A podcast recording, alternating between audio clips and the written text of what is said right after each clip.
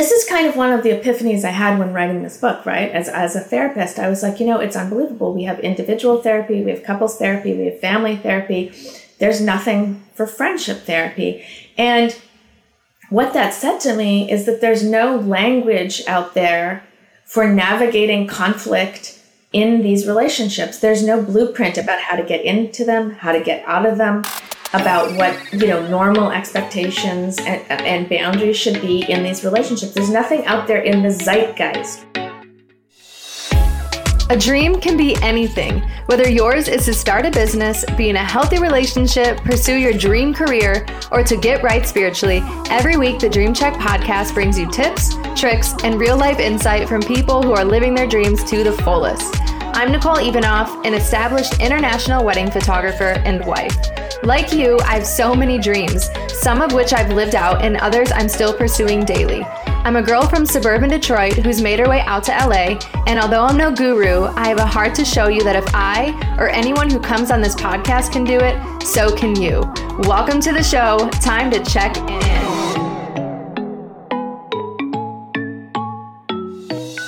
What's up, friends, and welcome back to the Dream Check podcast. I'm your host, Nicole Ivanoff. If you have never listened to this podcast before, first of all, welcome to the show. And second of all, you picked such a great episode to start listening because today we have Erin Falconer on the show. She is the author of the book How to Break Up with Your Friends, which just that title right there, I'm already sold. Not only is she an author, but she's a digital entrepreneur and the editor in chief and co owner of Pick the Brain, which is one of the most trusted self improvement communities online. And she has a master's degree in psychology, which I think is so cool. So today we really dive into her book, How to Break Up with Your Friends. Erin's going to share principles, assessments, and practices for nurturing our friendships. Not only that, but how we can detox ourselves from friendships that no longer serve us. I mean, I don't know about you guys, but there's never been a topic that I'm more excited to talk about than this one right here. I feel like we so often talk about romantic breakups and how, how we can nourish romantic relationships, but we don't often talk about how to handle our friendships, which are arguably one of the most important relationships that we can have as individuals. And so I am so excited for this conversation and for you guys to hear it. I hope you love it. Let's welcome Erin to the show.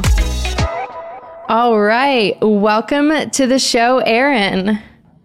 Thank you so much for having me. I am so excited to talk on these topics. I know I did a, a, brief little intro on you, but do you want to share a little background on who you are and what inspired the book, How to Break Up with Your Friends? Yeah, sure. So I uh, am a couple of things. I'm an author, uh, a psychotherapist. I am kind of a digital entrepreneur. I used to be very, very rooted in that world. Now I do more writing and, and psychotherapy. I am Canadian, living oh. in Los oh. Angeles. Uh, I always like to lead with that.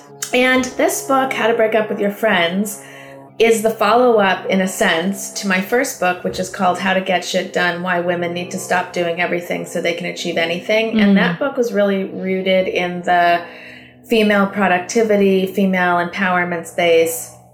And as I looked to see what a follow up could be, I actually went down many rabbit holes that turned out to be dead ends. And I was mm-hmm. getting pretty frustrated. I either felt like the topics were a retread or they just weren't compelling enough. And I woke up one morning at like 6 a.m., half asleep, and this phrase, how to break up with your friends, was just in my head. And I was like, what?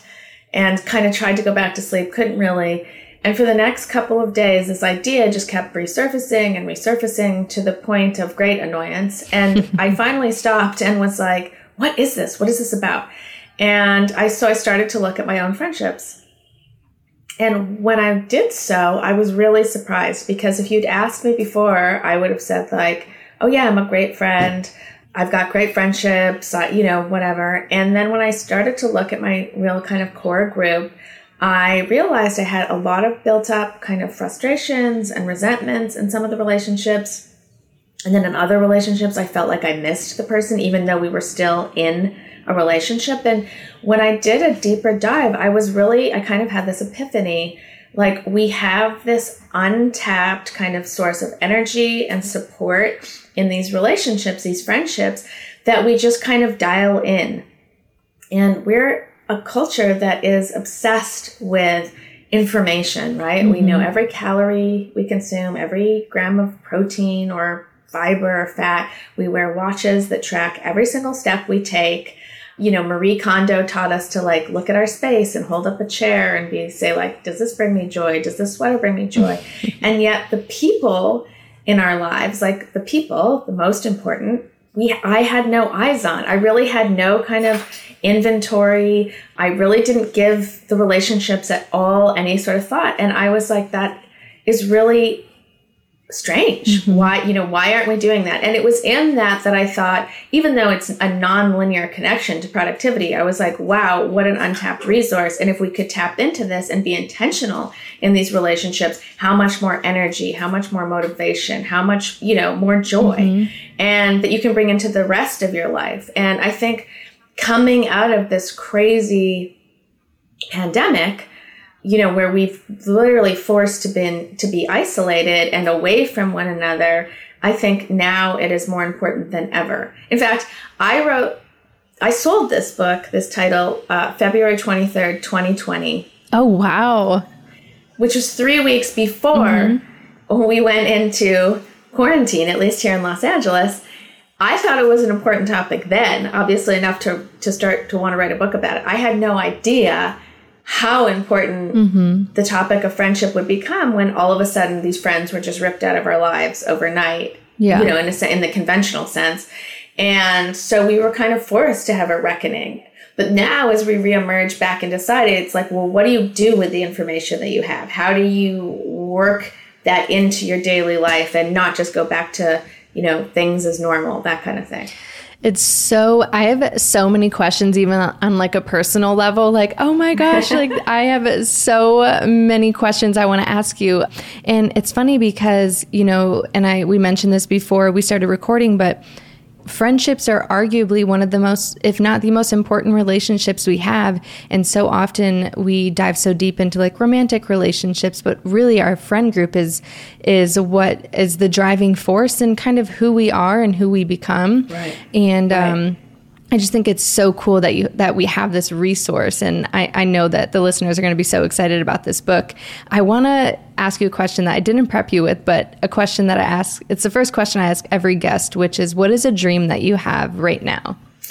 Well, I moved down to Los Angeles a, a long time ago, uh, and I talk a lot about this in my first book, but about I think it's like 17 years ago now, and I had a very clear goal that I wanted to be a screenwriter.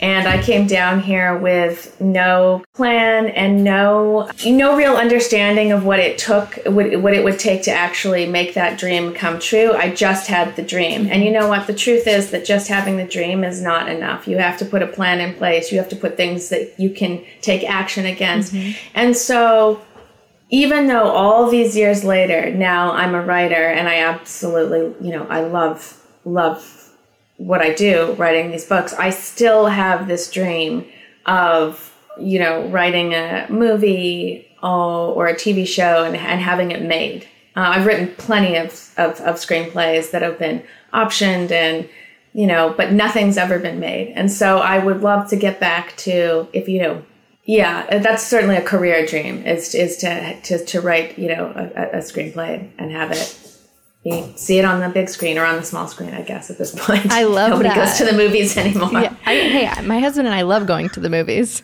Oh, good. You're old school. yes, very old school. I love that dream, and uh, I'll be believing for that for you for sure. Oh, thank you. Okay, thank you. Let's dive in. I so I got your book and I didn't want to read too much because I wanted to like naturally react to your responses because I think that's super important when um, you know doing these episodes. But let's dive in. What are I'm so curious. What are the six pillars of friendship? I think what you really want to do is you what you want to look for and what is just absolutely imperative is number 1 that there is honesty you have to feel a sense of trust. You have to feel a sense of safety in these relationships. You need to commit to them. So often, when I was back working in in the internet world, you know, I'd make set up plans and I'd get, you know, drink plans or dinner plans and as the the end of the day drew near, when I would get a text from a friend saying, "Oh, sorry, I can't make it tonight," my reaction would be like, "Yes, yes, yes!" Like you know what I mean? so that real. kind of thing, and that is not good, right? Like we have to switch you know the way we think about it because so often like friends are the first thing to come off the list when we're busy right mm-hmm. that and that's like kind of the natural way of doing things but and it feels counterintuitive but taking the time committing to say i'm going to see this person in a real way in a non-distracted way where you're not like in a loud restaurant like scrolling your phone with five other people right mm-hmm. but really finding moments of connection this is the thing you actually want to double down on, right? And it's so easy to like not commit to these friendships and just say like I'm too busy and I was like the most guilty of this, right? So there's the idea of that of just really committing and stopping, you know, when you're doing this audit around the people in your world and and the people that you feel really warmly to and like that the relationships are really great and they do support where you are and you support where the other person's at really taking the time to even just say to yourself i'm committing to this relationship mm-hmm. you know in marriage we have like you know recommitment ceremonies and i'm certainly not suggesting you do that with a friend but mentally mm-hmm. saying yes this is somebody that's important and value valuable i want to commit to this relationship you need to bring a level of positivity all in all net net you want to bring positivity and lead with positivity. That doesn't mean that you can't talk shit. That doesn't mean that you, you know, you're you're always arriving with happy smiles. You want to be mm-hmm. real, right? But you don't want to so often especially when life gets hard we we lead with what's negative it's complaint driven it's we're talking shit about another one of our friends mm-hmm. and it starts to go down a really kind of a negative like it puts you in a negative frame of mind without you even realizing it. Mm-hmm. so there needs to be a base level of positivity in in in a relationship. Vulnerability absolutely key. That's also something that i struggled with. You need to be able to show different parts of yourself. And that goes that's why the idea of of um, honesty and trust is so important because you need the you need the kind of environment where you can show vulnerability and that's difficult for people um, some people uh, this is me for example and you really need to understand you know you need to have a deep understanding of self mm-hmm when you're in relationship with the other, as I kind of said at the beginning, so that you understand what your role and your responsibility is. It's not just about the other. This is relational. So how do you show up in a relationship? So doing that work to under, to have that self understanding, very important. I'm so intrigued by when you had said it's so easy, like, and this happens to me all the time. I lead like a very busy work life and then I'm newly married. So like if I have free time, I want to spend it with my husband and that's no offense to my friends. I love my friends right. and my friends tend to be very similar, also very busy, very driven. So when I'm like, "Hey, I'm so sorry I'm exhausted. Like I want to spend time with Nico tonight. Can we reschedule?" And they're yeah. always like, oh my gosh, no worries, same. And like, I know in their head, they're probably happy about the cancellation. and vice versa. Like, when my friends are like, I'm so sorry, can we reschedule? Secretly, I'm like, I love you, but I'm so happy. I just want to do nothing tonight.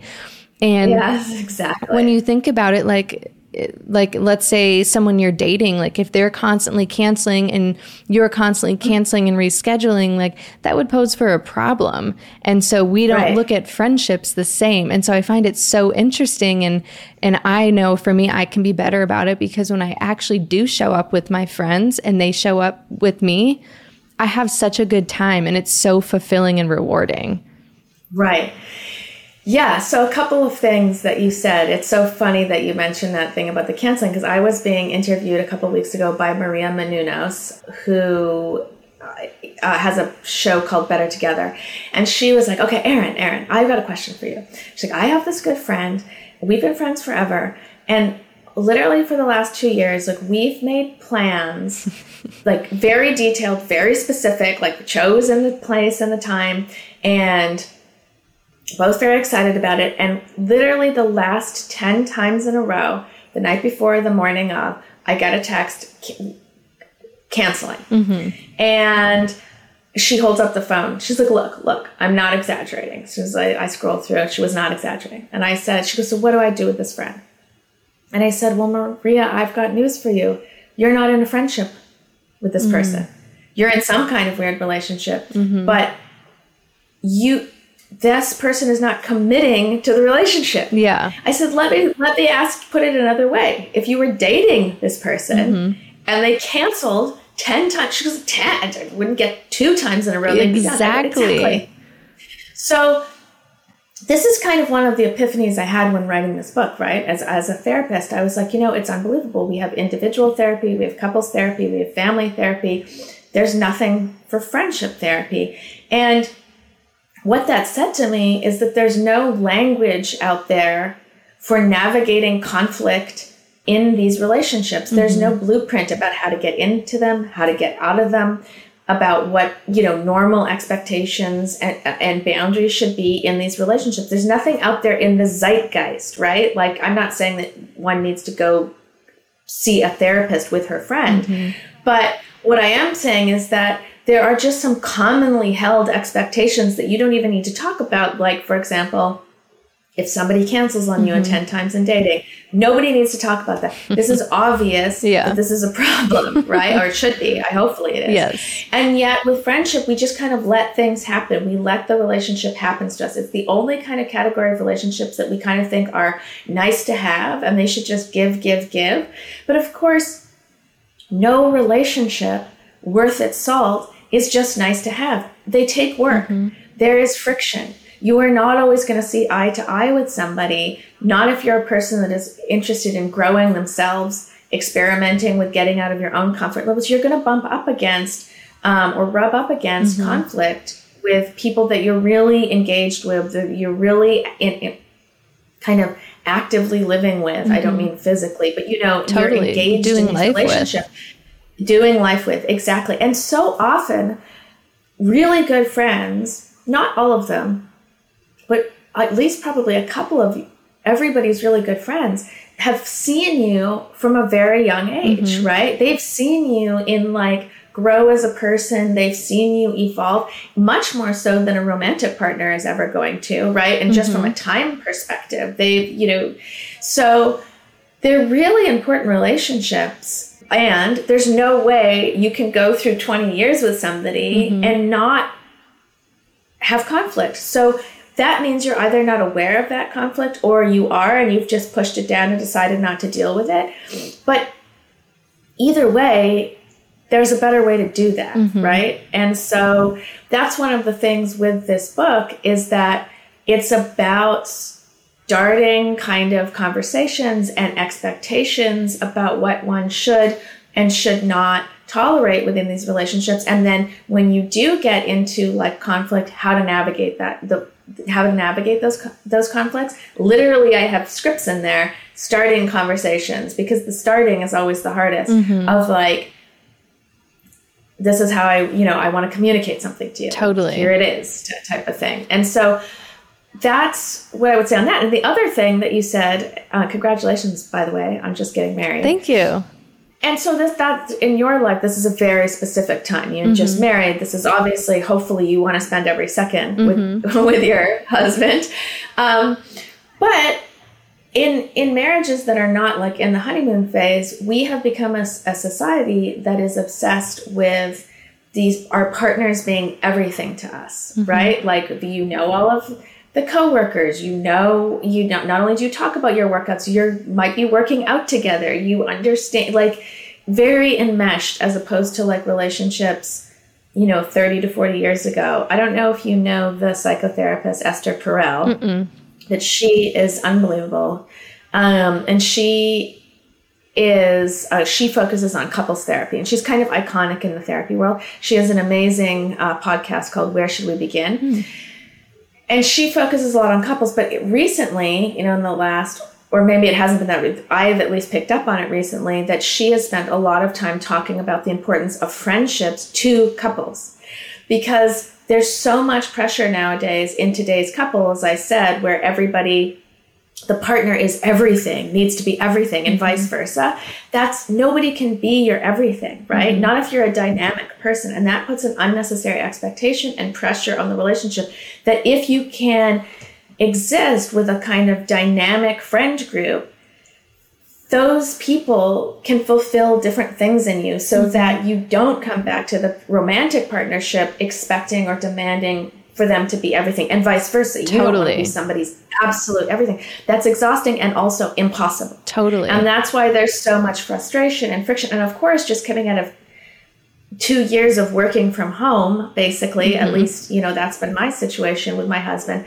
It's like, God, you I we need some separation and I need totally. to, you know. yeah. So friendships, even for your romantic partnerships, are very important I agree. I think it's nice um, to have those friends who, you know, know where you stand, know your beliefs, know your values, and someone you can go to. Let's say, for example, like I have a friend who her personality type is very similar to my husband's. And so if my husband and I are having a conflict, I'll sometimes go to her and say, hey, how would you respond to this? Like, what's the best way? Right. For me yeah. to go to my husband with this instead of going to him just like, you know, fully emotional and she can tell me, "Hey, I think you should proceed this way or actually, hey, you're wrong on this." Like a friend who challenges right. you and what right. what are your thoughts on cuz I know that I recently my friendships have I feel like been feel like better taken care of since we've mm-hmm. realized each other's love languages. So I have a friend, right, her, her, love language is quality time. It's not mine at all. But. I have to be sensitive to the fact that she feels right. most loved by me and in our friendship when we spend quality time together. And so even though I don't need that, I know she does. And so in order for that relationship to flourish, like I have to give her quality time. Absolutely. There's a part in the book, um, I think it's an entire chapter actually about friendship types mm. and and so there are a whole a whole slew of different categories so there's like the fixer that's what i am the nurturer the creative friend um, the fun friend your kind of oh the nostalgic friend somebody that you've known for you know a long time mm-hmm. um, and then the toxic friend and knowing that number one how you show up in relationship mm-hmm. isn't is really important like i'm somebody that my friends come to me if they have like if there's a problem if there's um, you know they have a big job interview and they want to workshop like okay what you know what mm-hmm. do you mm-hmm. think about this how what about this angle da, da, da, da. if they want to make a career change or they're you know that's i they kind of come to me for that but ideally what you want to have when you're looking at your friend group is and not to be so calculated about it, just kind of a general awareness. Is everybody in my world the same? Or is there a little diversity? Mm-hmm. Is the group dynamic? Is there somebody like I know for me, I'm kind of an introvert. So I have a couple of friends that are really fun and energetic, and they like they always are doing something. They're always trying to pull me out. and as long as I have a clear boundary around that, these people, these friends are really good for me because otherwise I would just be like, no, I'm good. I'm staying home. Just kind of like the phase that yeah. you're in right now. That's, that's, that's how I am always where I'm just like, no, I'm good. I'm staying home. And so it's so necessary for me to have a couple of friends that really pull a different side out of me mm-hmm. and really challenge me to be like, hey, get out of your, you know, comfort zone. Come on, let's go live a little. Mm-hmm. And and that's so good, right? And so number one, you want to understand how you're showing up and the different ways other people are showing up. But one of the kind of understandings or, or findings I had is that while I'm showing up or I showed up as this person that's kind of a problem solver or an advice giver a solicited advice giver. I don't give unsolicited advice. Um, what that meant when I looked at my friendships, uh, when I started this whole process, is that I really was showing no vulnerability.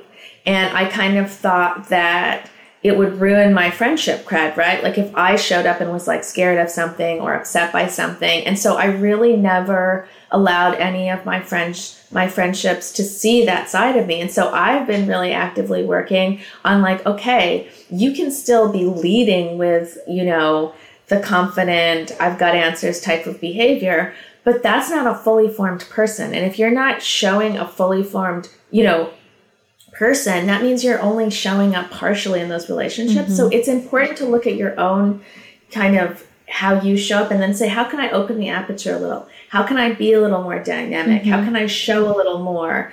Um, not just for the other person, but for yourself, totally. right? That's friendships really have the impact. Um, I mean, they're great for a million reasons, but what they can do for your own self about revealing different mm-hmm. parts of your own self and your own character just on a personal growth level is huge mm-hmm.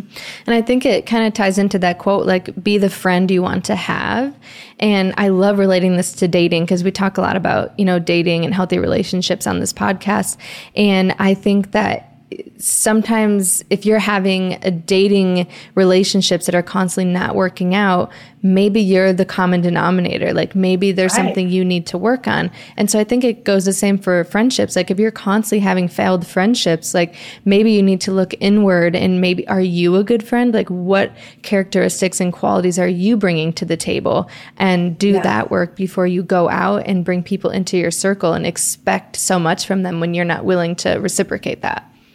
Right, absolutely. It's it's so easy to label somebody else as as toxic, mm-hmm. right? Or you know, and that's I get this all the time where somebody will come in to my office and say, "Oh, you know, she's so toxic or he's so toxic." And for me, the the fact of the matter is is that the it's the relationship that's toxic right mm-hmm. and we all have to understand our own role in it these things are relational and so often if somebody else is categorized a toxic the other person is toxic that person has other relationships that work very well mm-hmm. it's just there's something about the dynamic that is not working. Yeah. That's not to say that the other person is not behaving badly, but what in you has allowed it to continue? Mm-hmm. That's very important information. That's not quite what you were saying. I don't think at the beginning you were saying maybe it's not the other person, it's me. That is also very mm-hmm. true. It's like it's so easy to just push responsibility off onto something else. And that's the passive position, right? That's not rooted in power. When you take responsibility, when you can look at yourself and say, how am I showing up? Maybe I'm the one that's activating all of these things as opposed to just, you know, you know, shirking responsibility. Mm-hmm. Even if you are in the end the one that might be coming up short, you're still rooted in the power position because you're choosing to take responsibility. Yeah. Right? You're choosing to be active as opposed to passive and letting things happen to you. So it's really important to as I said right at the beginning, the starting point and the end point is you. Mm-hmm. You need to look at how you're showing up and then assess what relationally is happening, even if you're not the one, you know, quote unquote, behaving badly. Um, there's something I had. I tell this story in the book, but I had uh, a friend. I think at one point or another, we all kind of might have a friend like this, but I had a friend that was like the absolute life of the party, big fun, but also she always found her, she was always finding herself in like crisis. Mm-hmm. Like I'd get calls like, I've been kicked out of my apartment.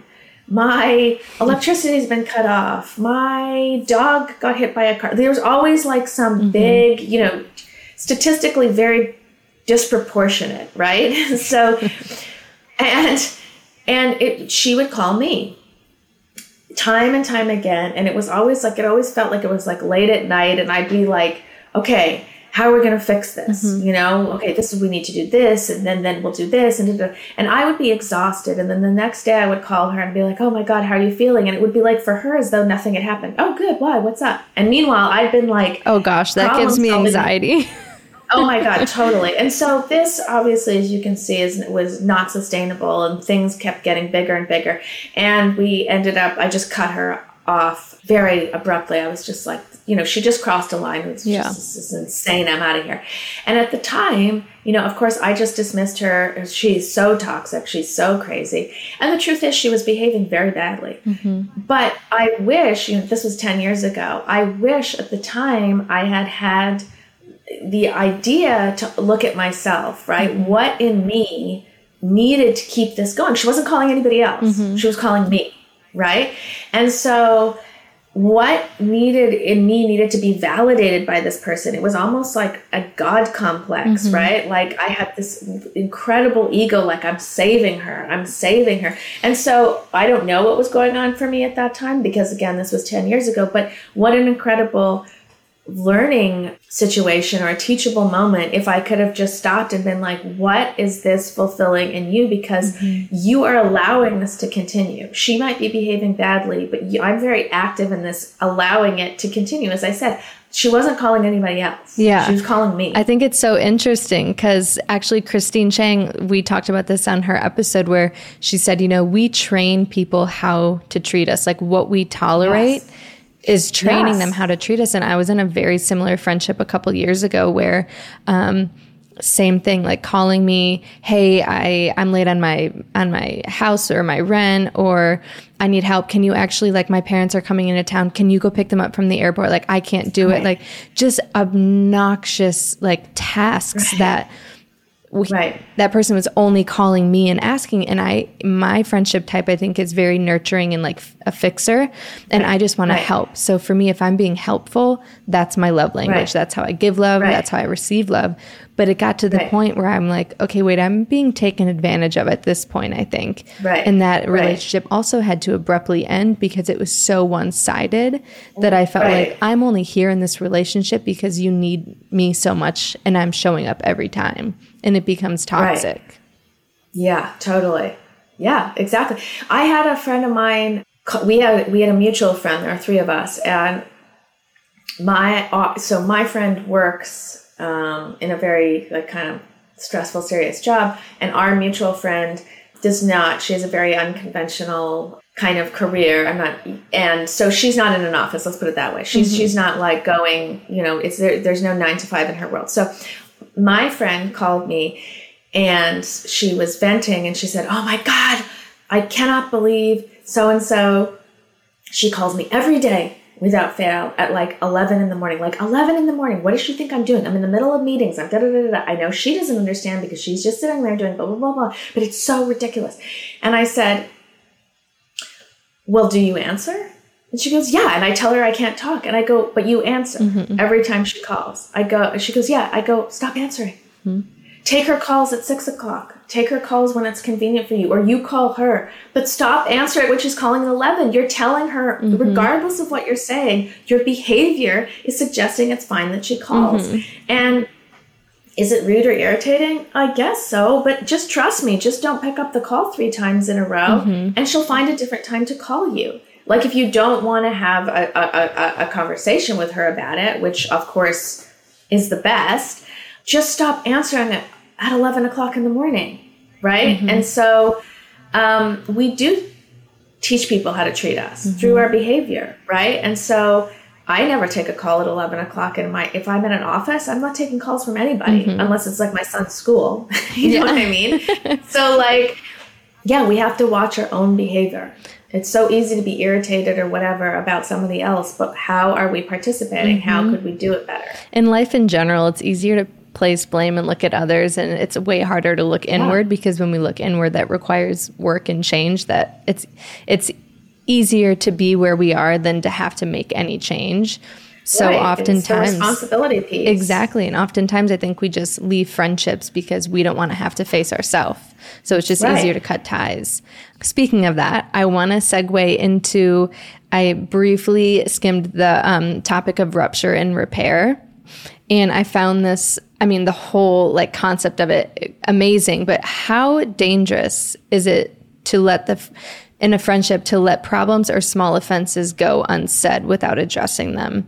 I, I, and again, like I just compare everything to dating, where it's like if you're married or you're in a, a committed relationship and you're letting all these tiny offenses build up, it's going to blow mm-hmm. up at some point. And I think same right. to go with friendships. Yes, absolutely.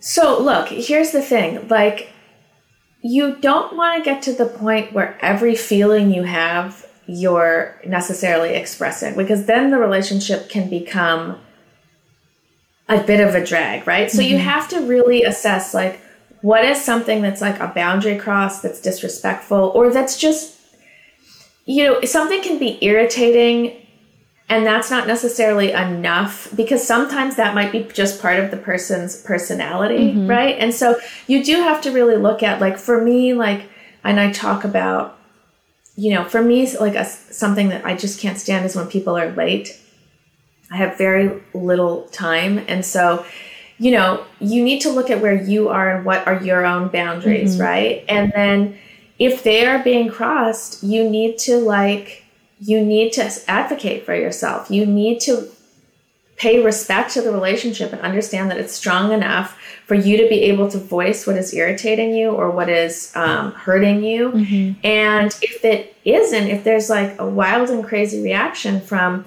the other person, right? Number one, that has way more to do with them than it does to you. So mm-hmm. know that. Um, but then the relationship doesn't have the strength that it needs, mm-hmm. right? So the idea of rupture and repairs is kind of what we spoke about a little bit is just this idea of conflict and in therapy there is this term rupture and repair where it is actually a good thing if the client or patient if they get irritated look th- therapists are are obviously human make mistakes we don't all have the answers and so we're liable to drop the ball, mm-hmm. upset, disappoint. And when the client or patient feels that they can voice that and get mad and say you were rude or whatever, you know, whatever their problem is, and and then you can work that out come together have a deeper understanding and get on the other side of that the relationship is just that much richer mm-hmm. and so the idea is not to run from conflict not to run from your feelings of disappointment or upset or frustration because on the other side of working through that is so much richness and strength right mm-hmm. what you want to really look at is is the other person are they going through something that is really not great in their life and so therefore they're showing up because maybe they're they're going through grief or there's a breakup or they've been fired or whatever. It's important to to to to single out is it a life event for the other person and that's why they're acting a, a way that doesn't work with you? Or is it habitual? Mm-hmm. is it like bad habits? Is it repeated? It because those are the things you really want to address. If somebody is going through something bad in their life, then you, as a friend who's committed to that relationship, are going to have to tolerate a little bit mm-hmm. of you know the other person not being perfect and not showing up necessarily their best self. Yeah. You don't want to let that go too long, but you do have to have you know some sort of kind of grace because people are people and there is life brings ups and downs no matter who you are. Totally. So you want to make sure that it, it's not it's not like a life circumstance that is that is contributing to this, but it's more just like a pattern a seasonal. of habitual. Mm-hmm. Yes, exactly. Um, yeah. What are your thoughts? I'm just like, just this came to my mind, but you know, before I got married, my husband and I did premarital counseling. So okay. it kind of set the table. Like we talked a lot about our expectations from each other once we're married, right. once we move in together. Something like as silly as I'm, ex- I expect you to do the laundry or do the dishes or take right. out the trash, like thing, like little things like that. So now when when I'm cooking and he knows like, okay, well, we had communicated this. I'm expected to, to do the dishes because she cooks. So like right. there's no arguments about it because there's expectations that are set. Right. And so I think it would be really cool to do like, you know, if you have a good friend and you see a future with this friend, I think it would be cool to do like not pre, but like pre-committed friendship not like counseling but almost like you set the table for expectations like hey yeah i expect if i offend you please tell me like i want to know like just setting right. the table of like what you expect from each other that way you kind of are avoiding you know future small offenses Right, absolutely. I mean, I do quite a few friendship workshops with. Oh, that's awesome! Partner. Yeah, my partner in that, Yetta Miller, and that's some of the stuff we do and just being really really communicating about expectations uh, being communi- communicating about communicating mm-hmm. about like just what you said like i would much rather you get mad than not say anything totally you know? um, i would much rather you tell me you're going through the shit and ask for my help than try and put up a strong front. Mm-hmm. Um, you don't need to. It's an honor to help you. In, in, you know, in the, in these in the, that in that kind of circumstance. Is the workshop for friends on the rocks or like friends that are in a good Uh, place? the- well, so I, I, uh, with my partner Yeti Miller, we actually do friendship therapy. So friends that have been friends for a while, they've had some kind of fallout, um, and they want to kind of you know work through it. Uh, but the workshops are more um, about communication and just and just so there's not necessarily like a problem, but it's like you know there can be a problem, but it's more like I want let's just get clear and let's have open dialogue and it, it's kind of like a way of like recommitting to the friendship to just be like you know let's ask ourselves some some tough questions. Let's i actually have in the book in chapter um i think it's chapter 8 it's a friendship quiz. Actually it's funny because i wrote i was almost finished with the book and i realized i hadn't included my absolute best friend anywhere in the book and that's because our mm-hmm. relationship is pretty good right? Like mm-hmm. it, I, well it's very good actually not pretty good. And then i was like that's insane. Like i'm writing an entire book about friends and i didn't think of my own best friend. And so i came up with this questionnaire. There's like 10 or 12 questions to ask with a friend. It's a really amazing exercise. So i had my friend sophie come over and i said okay look we're let's do this questionnaire together. And it mm-hmm. was like unbelievable. We like found out different things. Like there's questions like when was the last time I did something that irritated you that you didn't say anything Ugh, I love about? that. Yeah, and then I and then the next question is why didn't you say anything? And like so we have a very good relationship, but all of a sudden here we are talking about mm-hmm. these things that like we just kind of pushed down. And it was like nerve wracking and kind of exciting at the end of it where it was like I was like I'm so happy we did that. And so that's like also part of the workshop experience where you're kind of communicating on a deeper level and like kind of just getting rid of the fear of saying Yeah. how you feel, right? Mm-hmm. Like and it doesn't have to be necessarily like all bad. Also like I talk a lot about the idea of really calling out when you appreciate somebody and you appreciate something, you know, what a friend has done for you and really Yeah. calling that out too.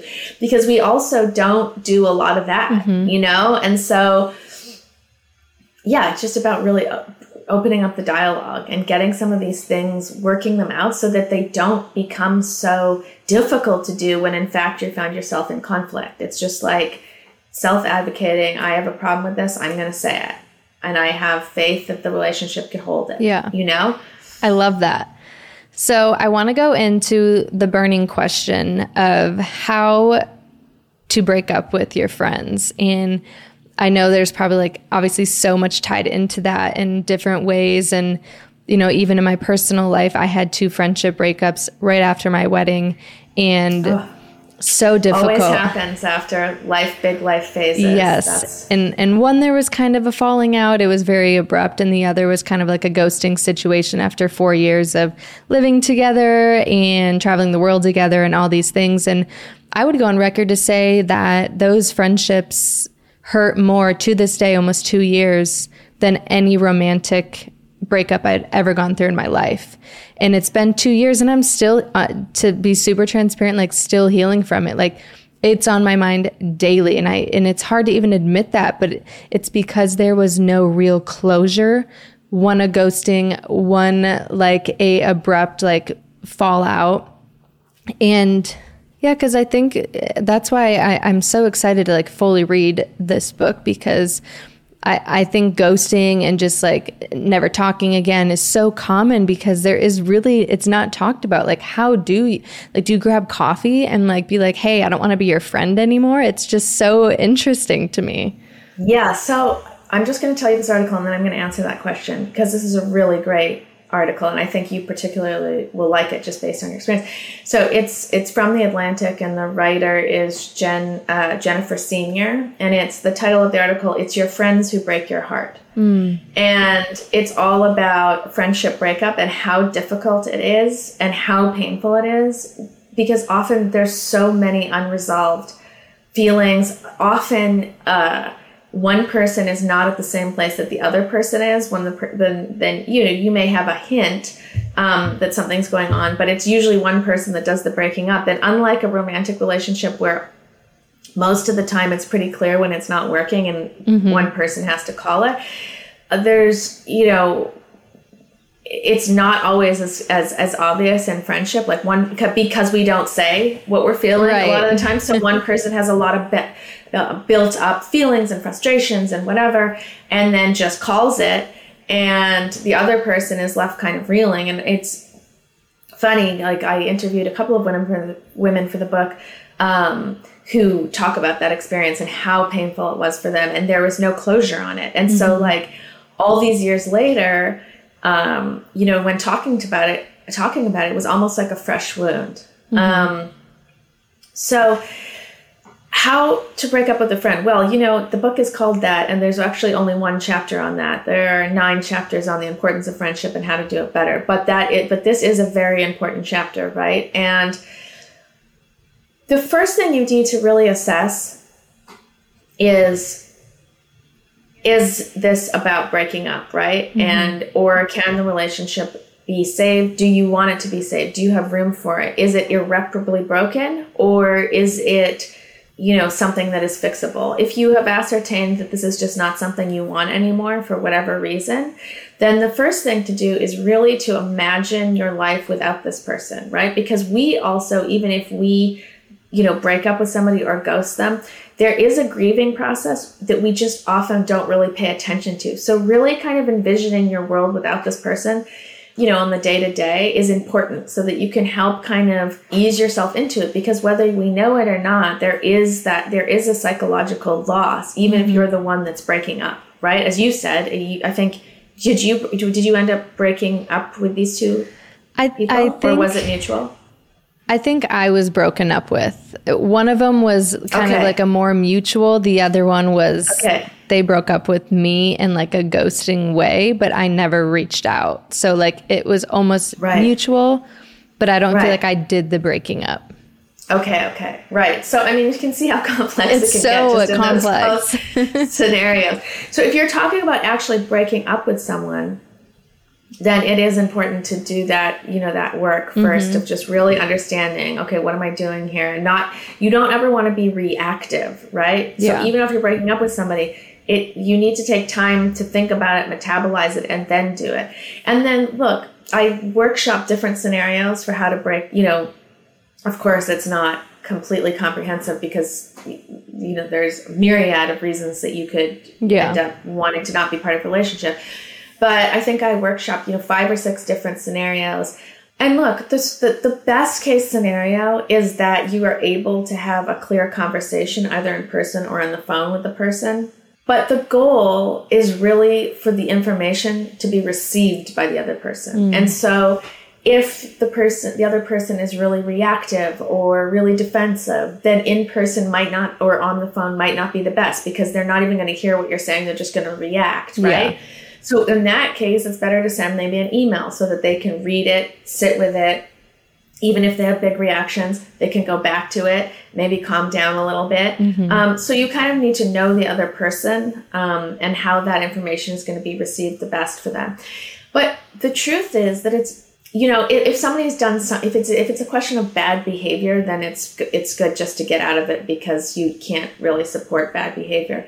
But a lot of times we just grown out, grown apart over time. Maybe there's been some minor resentments that have built up, and we get to a place where the relationship just isn't serving us anymore. And in those cases, it's really important, I think, to have closure and to actually end the relationship because inevitably you've had good memories, good times, foundational times with this person, why or otherwise why were you friends with them to begin with? And what happens is instead of if you don't have closure on the relationship, or when you have closure on the relationship, you can still remember those relationships fondly. You can still take the lessons away that you learned together, that, you know, and the nostalgia, right? All of the mm-hmm. good things. But if you don't and you just let it, you're ghosting or you let it, you know, just kind of fade away, what happens is that that ends up being the driving memory you have. It's the irritation, it's the angst around the kind of crumbling of the relationship, right? Mm-hmm. As opposed to all of the good things, as I said, that inevitably were there at some point. Otherwise, yeah. why were you friends with them? So it leaves such a net negative in your mouth. And that's what we don't realize and that's kind of why I, going back to like productivity right we think that we're done with this by ghosting, but what happens is because there's no closure, we have this all kind of percolating in our subconscious. Mm-hmm. And what mm-hmm. that's doing, just like when you leave your computer on overnight, it's draining the battery. It's not active, we're not using it, right? But when you wake mm-hmm. up and the battery is down to 2%. So we have all of this kind of dead energy in our head that we don't have consciously and we think we're done with it but you're really not yeah when you when you um, and nothing was truer than when i was talking to these women that i was just um, mentioning who are very successful, uh, strong women with you know seemingly great lives, and all of a sudden they were brought back like these things were yesterday that they'd been ghosted, and they were talking with a a pain and a realness. So it's like if you'd ask them 10 minutes before about so and so, whatever mm-hmm. the person, they'd be like, oh, yeah, no, we used to be friends. But if you talk about it,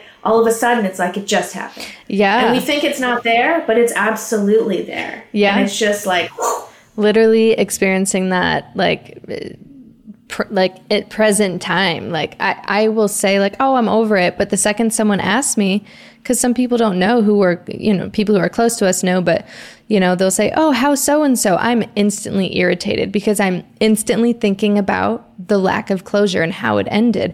I'm not flooded with good memories even though i had amazing memories with both of these people. Right, but right, exactly. When their names are brought up, it's the that my instant reaction is irritation because of the lack of closure. Right, exactly. And so it, that's why it's so important to be able to have closure, mm-hmm. even though it takes, you know, it takes effort. It's kind of scary. It's a, a big place of vulnerability, yeah. but it's also self preserving. I did read this part in the chapter that to start viewing the end as a relationship that has run its course, not one that has been an object of failure. Right, exactly. That's the other thing. We have to, as we grow and evolve as people, not everybody is going to go on our same path. And that's not because they're going on a worse path, it's just a different path. And that's okay. And so we need to stop, like, thinking of these these ends like somehow you you failed mm-hmm. right life just can run its course and that's okay so that's even more in my opinion like where you want to have kind of some kind of clarity on it at least so that then you can respect it as opposed to like just getting frustrated mm-hmm. or you know tarnishing what yeah. you had yeah because because i think at the end of the day it's it's hurting you more to not have right, the closure and to think of it as this like objective failure instead of right this relationship was amazing for the season that it was and right. it's no longer there and that's a beautiful thing as well okay so wrapping it up uh, i know we have a hard stop what is your best advice for someone healing from a, a friendship breakup short and sweet I think the first thing is to be kind to yourself, to mm. not beat yourself up, to really feel the pain and understand that that person was important and this is a loss. And so to not run from it and kind of live in it, feel it without blame or judgment. And, and then once you're able, which, um, you know, whatever time you need to take, you need to take, to start learning what were the teachable moments? Mm what how did this go wrong? What could i have done better? How could i have shown up differently? What do i work on need to work on in myself? Not mm blaming or self-criticizing but you to, to not experience this again or in this way mm-hmm. let, what are the lessons here and without necessarily self-blame or blaming the other person right just sit with the learnings mm-hmm. instead of leaning into the failings lean into what can i learn um, but the first thing is to be kind to yourself and understand that because we don't talk about friendships in the way that we do talk about you know as we've said numerous times romantic relationships where it's like you break up with your boyfriend and your friends are all like oh my god tell me about it and you feel free to mm-hmm. cry and be upset or whatever yeah. it might feel silly to do that around a friend but as we've said time and again over the course of the hour, these relationships are pungent, they are potent, they have the ability to do great good and also the ability to do great harm. And so mm. so so let yourself feel that. That is so beautiful. Thank you so much. I'm encouraged. I'm inspired. This may have given me maybe the you know little kick I need for um, you know my own my own hurt I've gone through. So personally, I thank you, and I know this is going to resonate with so many of our listeners. So uh, I thank you so much. I'm excited to read your book, and we will be linking it here for all the listeners in the description. Erin, again, thank you so much. I hope you have the best day. Thank you. You too.